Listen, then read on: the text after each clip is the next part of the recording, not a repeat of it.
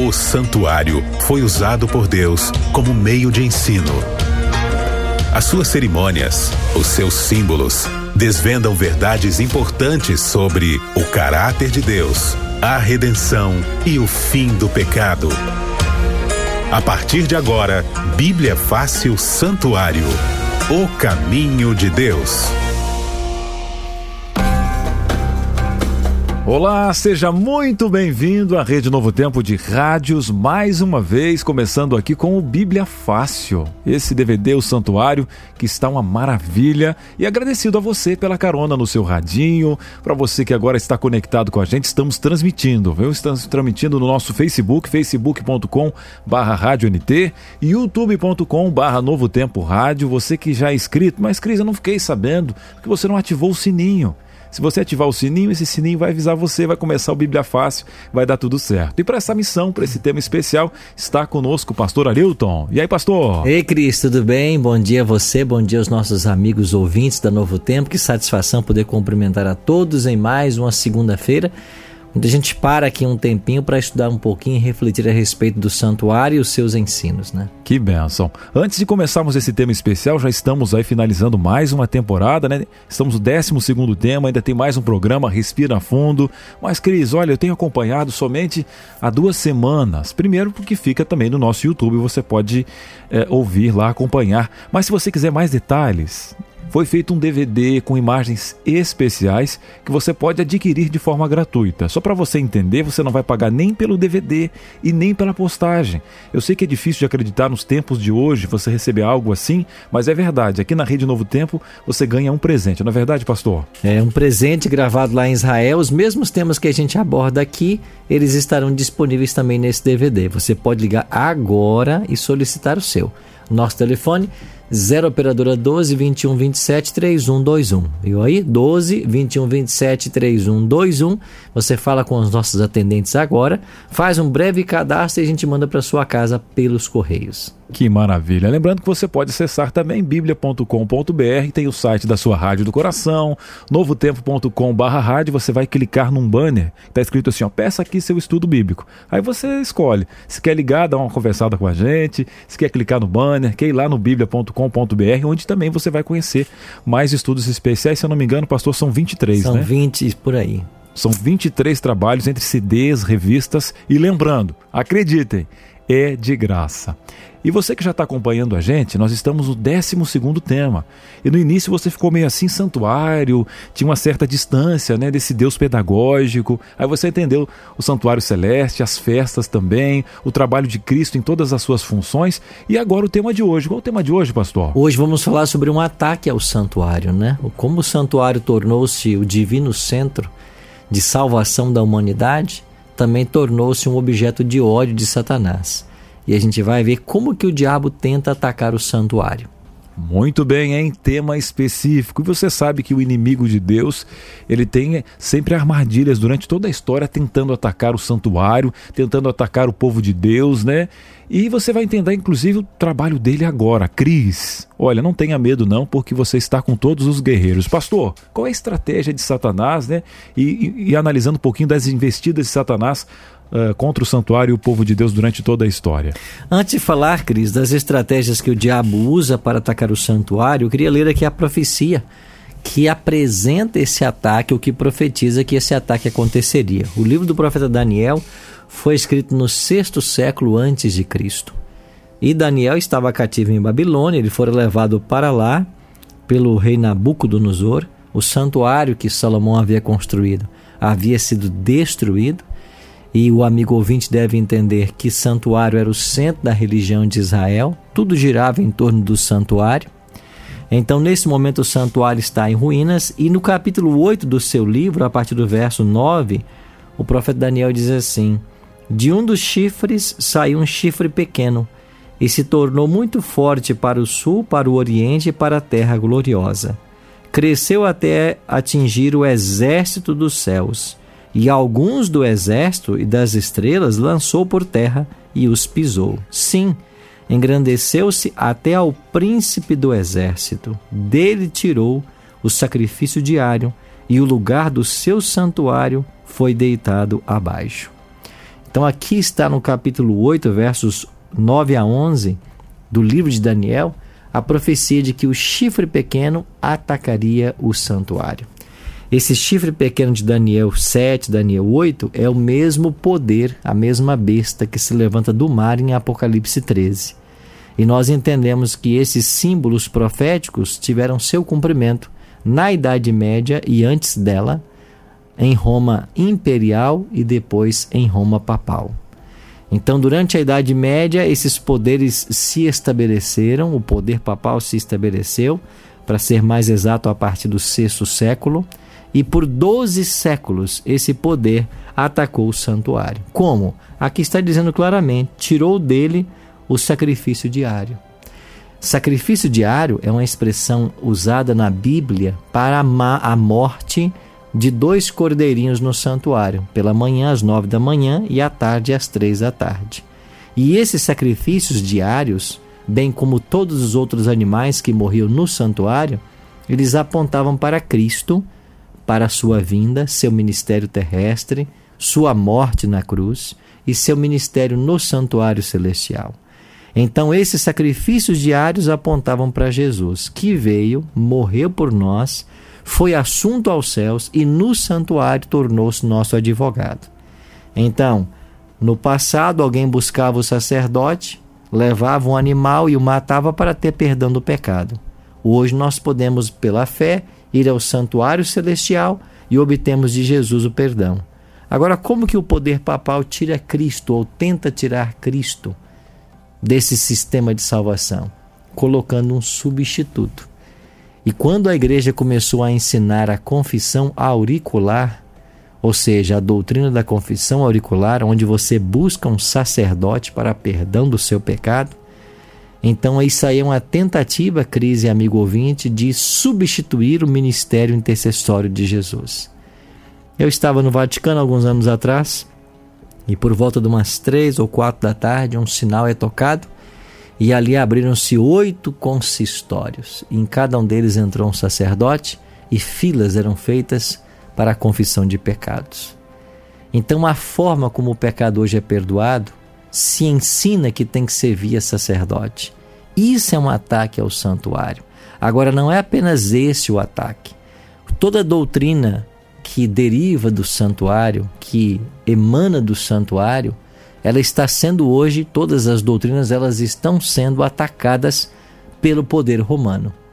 E então a intenção nossa hoje é você conhecer o que, que a Bíblia ensina sobre essas doutrinas e como que a gente pode se precaver para não cair nesses erros. Muito bem. Agora que foi desenhado para você um background para você poder entender, inclusive fazer suas perguntas aqui no DDD 12 98 151 0081. Agora, pastor, nas mídias sociais, em alguns vídeos no YouTube se fala muito às vezes do anticristo. E nós temos aí Paulo que fala muito sobre a obra, né, uhum. do anticristo no tempo do fim. Mas assim, biblicamente, quem é o anticristo? Deixa eu ler aqui então, Cris, um texto da segunda carta de Paulo a Timóteo. Segunda carta de Paulo a Timóteo, no capítulo 4. Olha o que Paulo vai escrever. Deixa eu achar aqui na minha Bíblia. Segunda carta de Paulo a Timóteo. No capítulo 4, ele diz assim: Deixa eu ver se é a segunda carta ou se é a primeira.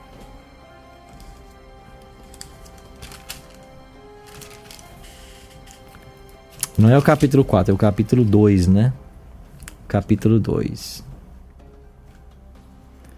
Então Paulo diz assim, falando a respeito né, da vinda do nosso Senhor Jesus Cristo e do encontro que nós teremos com Ele, Paulo diz que estas coisas não aconteceriam sem que primeiro fosse revelado o homem da iniquidade, o filho da perdição.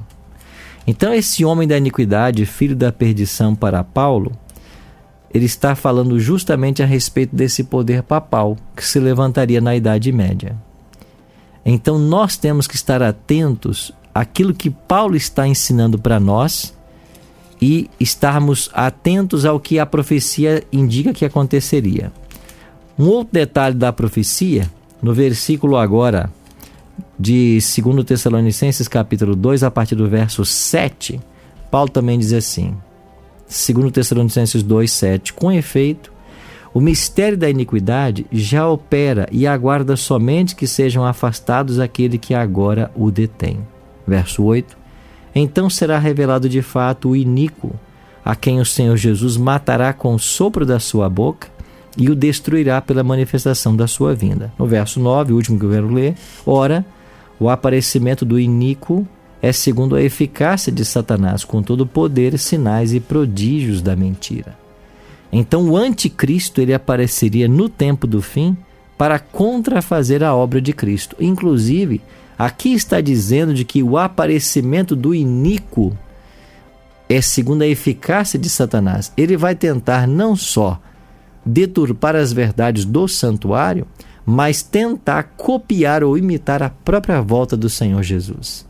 Então, essas ações ao longo da história, hoje e no futuro, elas apontam para um poder que tenta usurpar o lugar de Deus e confundir as doutrinas que claramente são apresentadas na palavra de Deus. Muito bem, hein? O tema está ficando especial.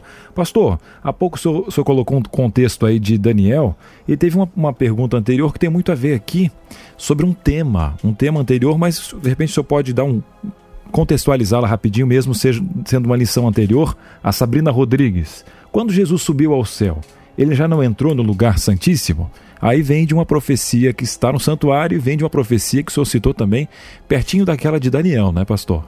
É verdade, as pessoas têm essa dúvida, né? Porque a gente ensina que Cristo, quando ele subiu aos céus, ele começou o ministério como sacerdote. E que em 22 de outubro de 1844, como vimos há duas semanas atrás, ele começou o ministério sumo sacerdotal.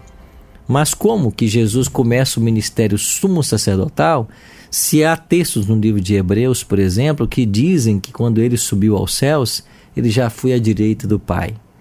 Que nós temos que entender, Cris, é que tudo que acontecia no santuário terrestre era uma sombra das realidades celestes. No santuário terrestre, quando eles terminaram a construção, Deus orientou que o tabernáculo fosse inaugurado. E Arão ali estava como sumo sacerdote, foi quem liderou toda a cerimônia. Só que para a inauguração do santuário, a cerimônia deu-se no Santíssimo. Então, no ato de inaugurar o santuário, há uma participação do sumo sacerdote no Santíssimo, o que não quer dizer que ele já começaria a sua atuação lá, porque essa atuação estava restrita apenas a um dia no ano. O mesmo aconteceu com Cristo. Quando ele ascendeu aos céus, ele foi além do segundo véu, mas para inaugurar o santuário celestial, não que ele fosse atuar como sumo sacerdote. Então, a inauguração do templo celestial, ela também se envolve o Santíssimo. Só que Cristo ministra no santo como sacerdote até 1844, porque de acordo com a profecia de Daniel 8:14, só lá o juízo começaria. Então nós entendemos de que a presença de Cristo no Santíssimo por ocasião, por ocasião da sua ascensão não tem a ver com juízo nem com o ministério sumo sacerdotal tem a ver com a inauguração do santuário celestial. E assim como Arão, ao ser ungido sumo sacerdote na inauguração, o óleo foi derramado em sua cabeça, que desceu para a barba, existem salmos falando disso. O mesmo aconteceu com Cristo. E como o óleo é símbolo do Espírito, nós entendemos de que Cristo, ao ser ungido no santuário celestial, esse óleo também desce para a terra. E ele desce na forma do Espírito no dia de Pentecostes.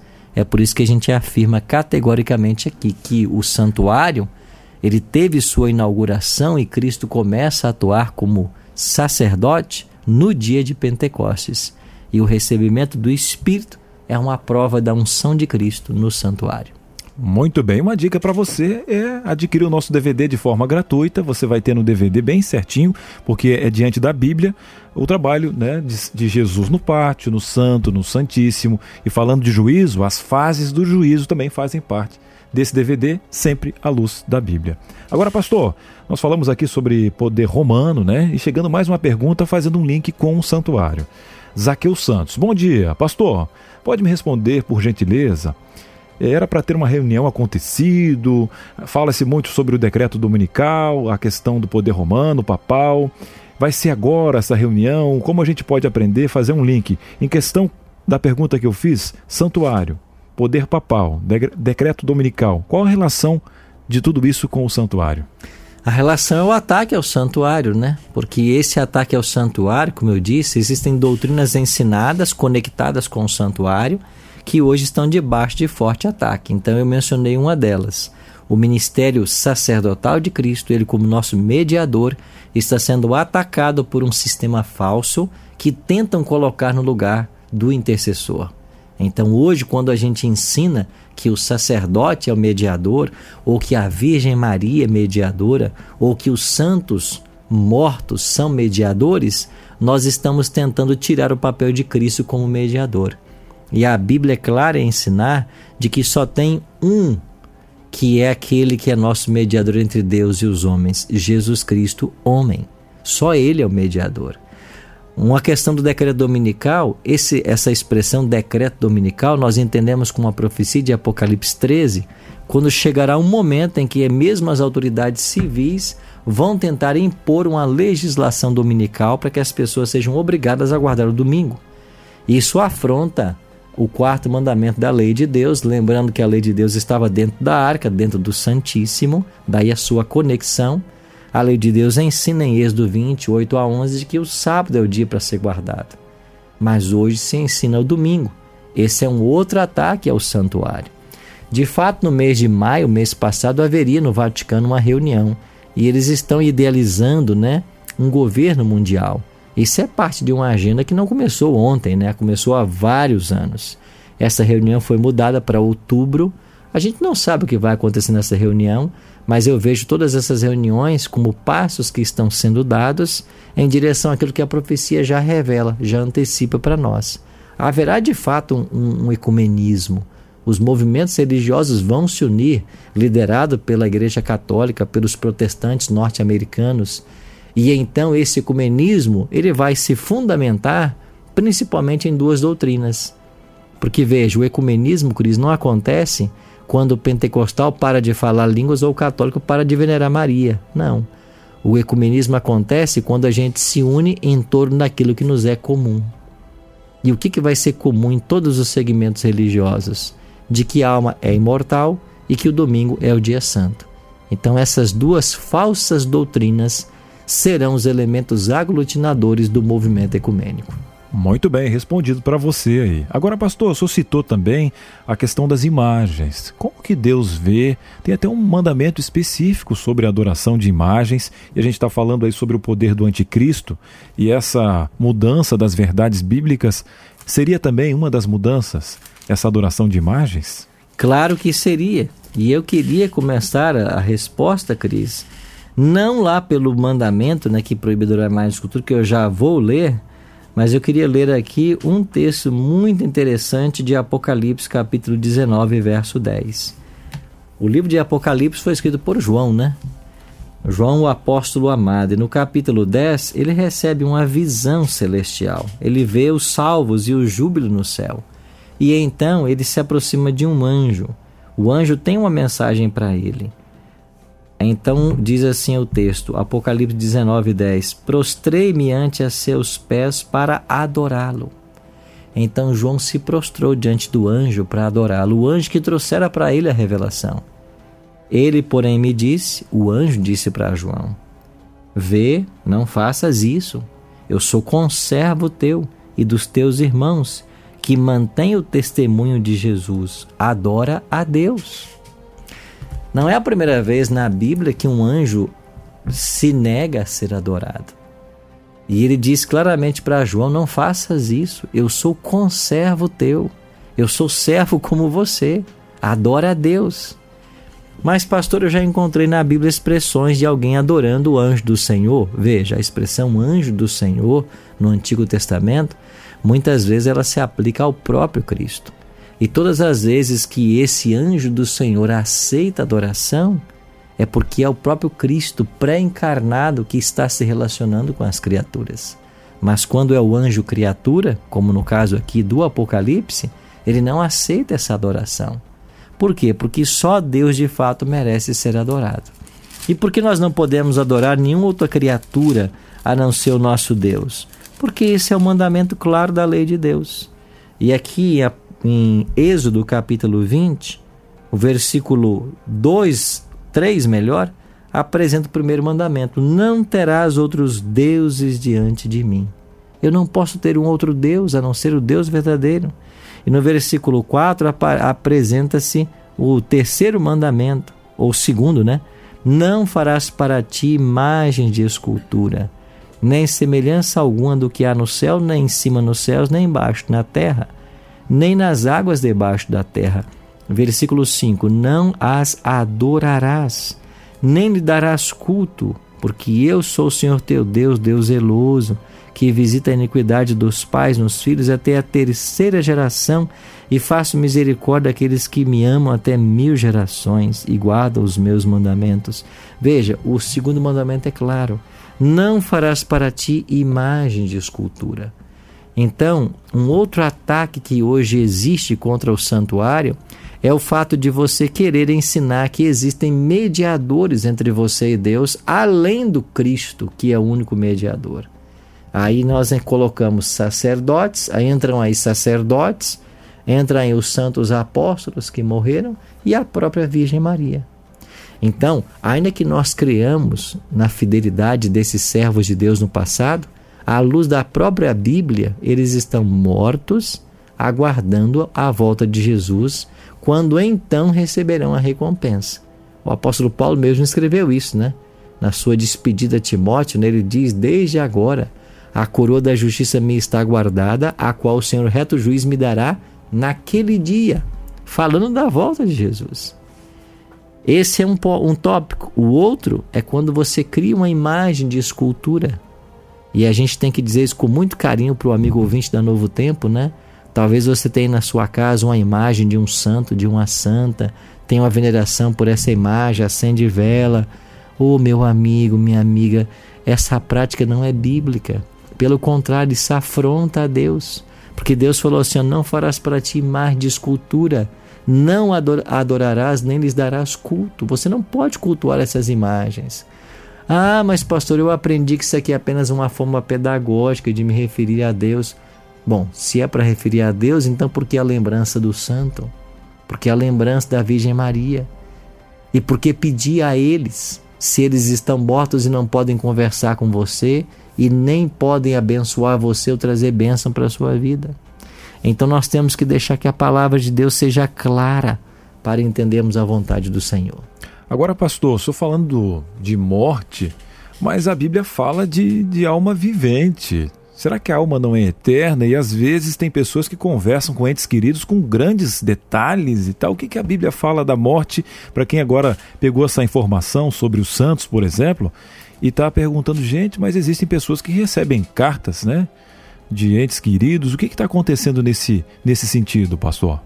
Certamente não é a pessoa que morreu que está falando ou trazendo a mensagem, porque a Bíblia é clara no seu ensino de que a morte é um estado inconsciente, é comparada a um sono. Então, quem morre não pode voltar para se comunicar. Agora, o diabo tem o poder de personificar até quem já morreu. A gente tem um claro exemplo na Bíblia de quando Saul foi consultar a feiticeira lá em Endor, né? E ele conversou com o profeta Samuel, que já havia morto vários anos. É claro que não era Samuel, porque a Bíblia, a própria Bíblia diz isso. Inclusive em Deuteronômio 18, a Bíblia condena a prática ou a tentativa de se comunicar com os mortos, porque isso não é possível.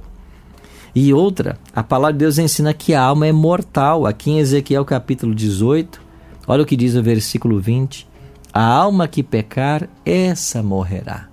Então a expressão alma vivente na Bíblia, Cris, é uma expressão para pessoa, é sinônimo de pessoa. O que nós temos que entender, e para o brasileiro às vezes é difícil entender isso, porque nós temos uma cultura muito católica, e a gente acaba aprendendo desde o início de que nós temos uma alma e de que o corpo é apenas uma prisão da alma e que na morte a alma se liberta do corpo. Veja, isso é, é platonismo, isso é filosofia grega, isso não é Bíblia. Então foi Platão que viveu séculos antes de Cristo, que tinha esse ensino dualista.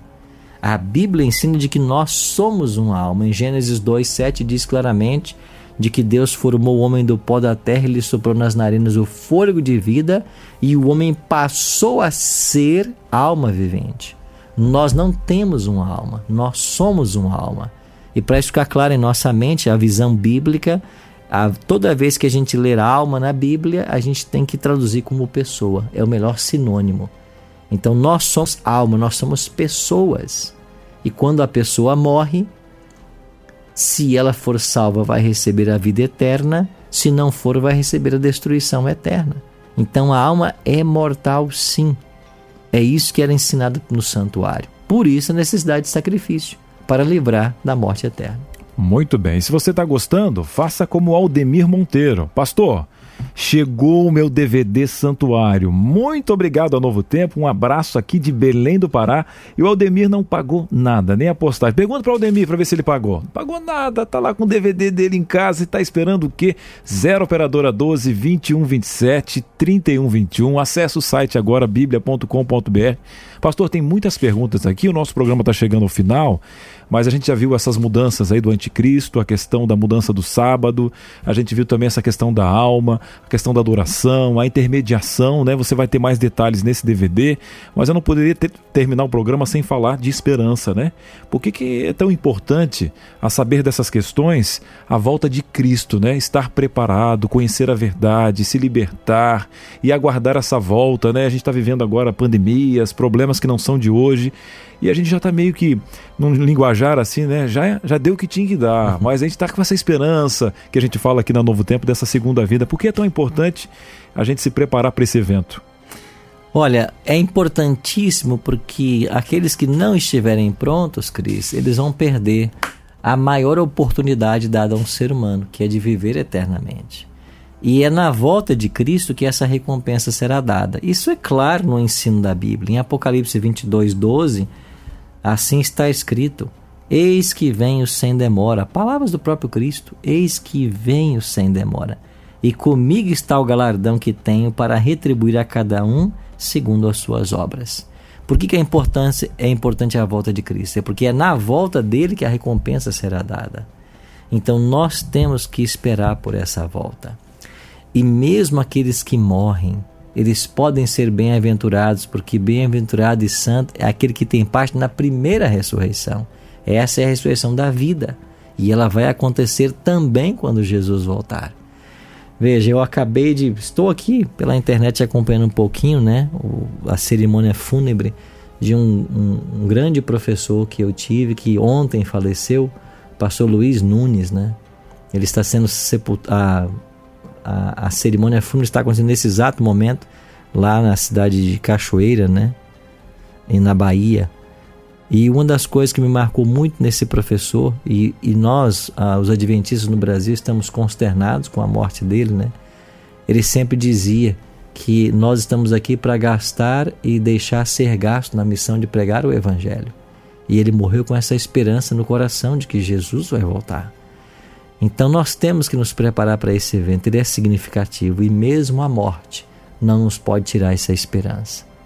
E quantas vezes ele em sala de aula disse claramente isso para a gente, que a gente tinha que fazer de tudo e tinha que se preparar. E ele trabalhou até a morte. Esse homem já aposentou há vários anos, mas mesmo depois de aposentado, continuou lecionando, dando aulas, abrindo igrejas. Há poucos anos agora, dois anos atrás, uma igreja foi aberta para o trabalho dele. Então esse é o nosso é, é a nossa missão e a nossa esperança, é trabalhar e nos preparar para esse dia glorioso, quando a morte será vencida e todos nós receberemos o galardão eterno. Agora, pastor, para finalizar, eu sei que a gente já passou um pouquinho, chegou mais uma pergunta aqui, e lembrando que a verdade, ela não nos dá medo conhecer o final. Por exemplo, a Geaneide, a Angélica, ela fala, às vezes eu tenho medo da porta da graça já ter se fechado e ainda não haver mais tempo. Mas há pouco o senhor colocou uma profecia sobre o decreto dominical, que também às vezes é, um, é uma certeza de que as coisas ainda não aconteceram. Sabe, a gente não sabe quando, mas se não teve decreto, será que a gente pode prever que ainda está aberta essa porta da graça? E lembrando que a oportunidade é hoje também, né, pastor? Claro, a gente sabe que a porta da graça está aberta porque, de acordo com Apocalipse 15, 8 e 16, 2, ela se fecha no exato momento que cai a primeira praga. E se essa praga não está caindo hoje é porque ela está aberta ainda. Agora, como diz Hebreus 4, né? Hoje, se ouvirdes a sua voz, não endureçais o vosso coração. Eu não posso deixar a minha decisão de amar e servir ao Senhor para amanhã, que amanhã é um dia que não existe ainda, né? Então é incerto. Então nós temos que hoje, viu, amiga, e se você está sentindo essa preocupação, isso já é uma obra do Espírito Santo no seu coração para te alertar. E a você, amigo ouvinte que tem nos acompanhado. Eu não posso deixar para amanhã a decisão de servir a Cristo, de me entregar a Ele e de me preparar para os céus. Porque a qualquer momento a gente pode ser chamado à sepultura, né? E a gente tem que estar pronto para isso. Mas a nossa, o nosso coração se enche de esperança em saber que no fim vai tudo terminar bem. Amém. E vamos terminar bem aqui o nosso programa de hoje, convidando você a orar.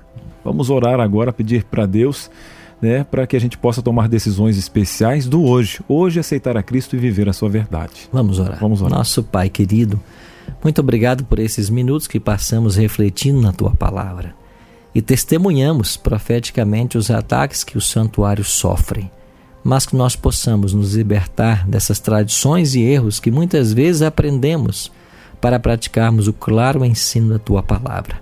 Dá-nos a tua bênção para esse dia e agora abençoe cada amigo ouvinte, que o teu Espírito trabalhe em cada coração e nos leve ao devido preparo para te receber quando o Senhor voltar. Oramos em nome de Jesus. Amém. Amém. E terminamos aqui com uma mensagem do Misso Batista. Eu sou católico e estou frequentando agora a igreja adventista. Sou fã desse pastor aí. Que benção. Um abração a todos os nossos irmãos católicos a, a verdade nos liberta. E continue. Na próxima semana estaremos aqui, né, pastor? Estaremos juntos aqui para o último tema dessa temporada, o 13 terceiro tema, né? O Templo do Espírito Santo. Muito bem. Até a próxima. Depois do intervalo tem mais Novo Tempo, a Voz da Esperança. Bíblia Fácil Santuário. O caminho de Deus.